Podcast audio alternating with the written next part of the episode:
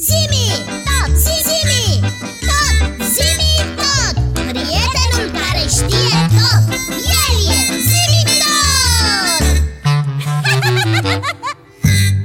Pici, mm, da, Zimi ne-a vorbit despre sărbătorile de iarnă. mm, da, Și ne-a spus lucruri foarte interesante? Ne-a spus și despre Moș Crăciun foarte multe lucruri, e adevărat. Dar uh, eu aș vrea să ne mai spună ceva. Oh, Ce anume? Să ne spună cum se sărbătorește Crăciunul în lume, în mai multe țări. Oh, mm, da, mi se pare o propunere foarte interesantă. Și aș vrea să ne mai spună ceva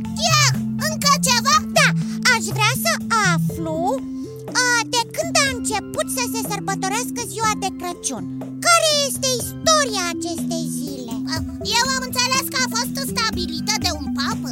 Dar până atunci nu s-a serbat nimic, nimic deloc. Ah, Nu știu. Și acesta este un subiect demn de luat în considerare. Uh-huh. Păi, nimic mai simplu. Zimi tot, Da, Biții, pe recepție, ca de obicei. Cred că ai auzit discuția noastră, nu-i așa? Așa este, Biții, și aș putea chiar să încep expunerea datelor dacă sunteți pregătiți Suntem! Da, Istoria Crăciunului datează de mult timp. Multe din tradițiile actuale au fost celebrate cu mult înainte de nașterea lui Isus.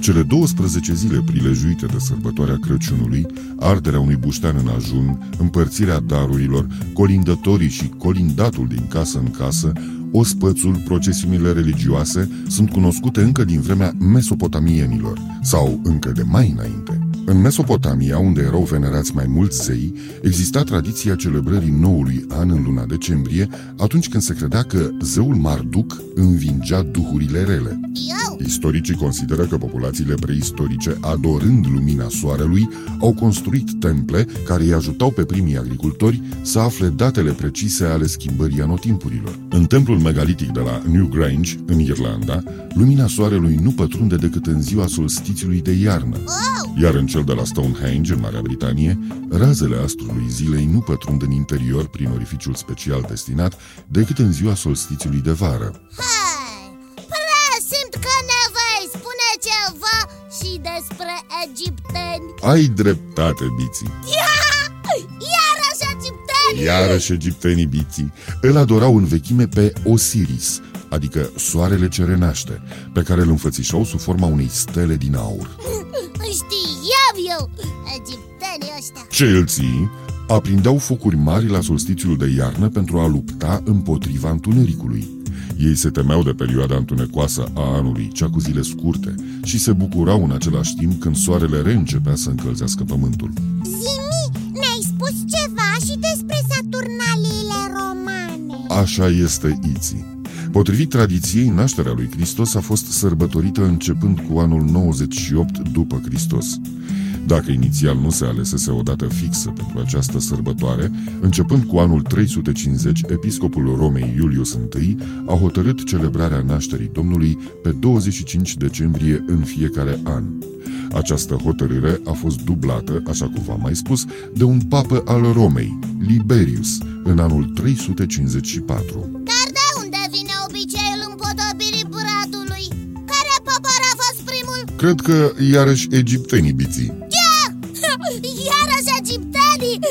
Cum? Obiceiul de a împodobi bradul s-a născut în Egipt. Ah, Arborele era de fapt o mică piramidă din lemn ce imita piramidele gigantice devenite un simbol cultural.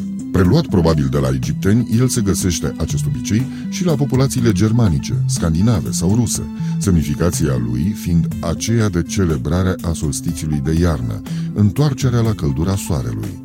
Egiptenii așezau un disc în vârful piramidei. Acest disc simboliza soarele născându-se. Mai târziu, marginile acestei figuri geometrice erau împodobite cu bețișare aprinse. Dacă focul atingea piramida, atunci urma să fie un an fericit și îmbelșugat. Martin Luther a fost acela care a înlocuit acest ritual egiptean cu un brad care prin forma sa amintește de piramidă. Ramurile sale, întotdeauna verzi, rămân chiar și în timpul iernii o prevestire a primăverii. Luteranii au avut ideea de a acoperi bradul cu mici lumânări în locul bețișoarelor de lemn egiptene, aceste lumini reprezentând viața și credința în Dumnezeu. Iarăși egiptenii Ai, dar oricum la ei nu era chiar un brad Era o piramidă de lemn Da, dar în linii mari sărbătoreau nașterea soarelui, deci lumina. Și să nu uităm că nașterea pruncului Isus este tot lumină. Wow, dar întortocheate sunt căile istoriei omenești Și aș putea spune că nu numai bradul a primit titlul de pom de Crăciun. Ia! Știam eu că trebuie să mai fie un pom Nu se poate! La cât e lumea de mare Trebuie ca un popor să fie împodobit alt copac Așa este, Biții. Și aici aș aminti spaniolii. Despre spanioli? Da, A, cum adică? în Spania, Crăciunul este sărbătorit cu mult fast de către spanioli. Sărbătorile religioase prilejuite de nașterea Domnului încep pe 8 decembrie, când se celebrează Buna Vestire, marcată de o ceremonie desfășurată în fața Marii Catedrale Gotice din Sevilla. Ajunul, cunoscut sub denumirea de Noche Buena, este un prilej pentru întreaga familie de a celebra scena nașterii Domnului prezentă în fiecare casă. Tot atunci se împodobește și pomul de Crăciun sau turon, un migdal plin cu lumânărele. Pe data de 28 decembrie este sărbătorit pruncul cel sfânt. După oficierea slujbei religioase pentru nașterea Domnului, străzile devin neîncăpătoare pentru dansatori și privitori. Oh, dar împodobesc și brazi Da, biții, turon, migdalul împodobit cu lumânărele, este doar o alternativă. Dar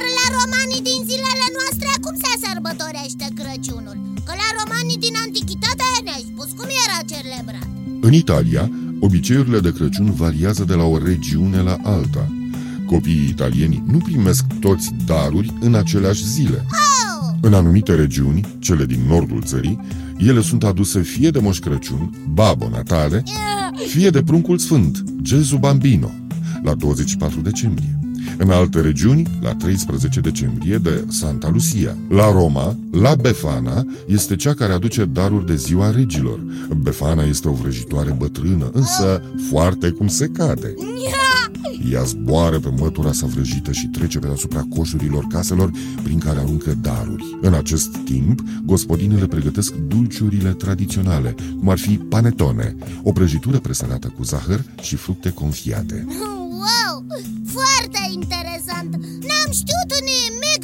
Toate astea M- Mai spune-ne, a, cum se sărbătorește Crăciunul în țările nordice? Crăciunul în țările nordice, Da. vă voi spune, dar nu astăzi. Oh, Pentru că acumulatorii mei s-au terminat. Trebuie să mă retrag pentru a-i reîncărca, așa că vă spun la revedere iții, la revedere biții, la revedere copii. Și nu uitați că aștept în continuare întrebările voastre pe adresa zimitot, coada lui maimuță, itibiții.ro Încă o dată, la revedere! La revedere, zimitot! wow, abia aștept o nouă întâlnire cu Zimitot Și eu la fel, cred că și copiii așteaptă. Mm, Da, Zimi, da, Zimi,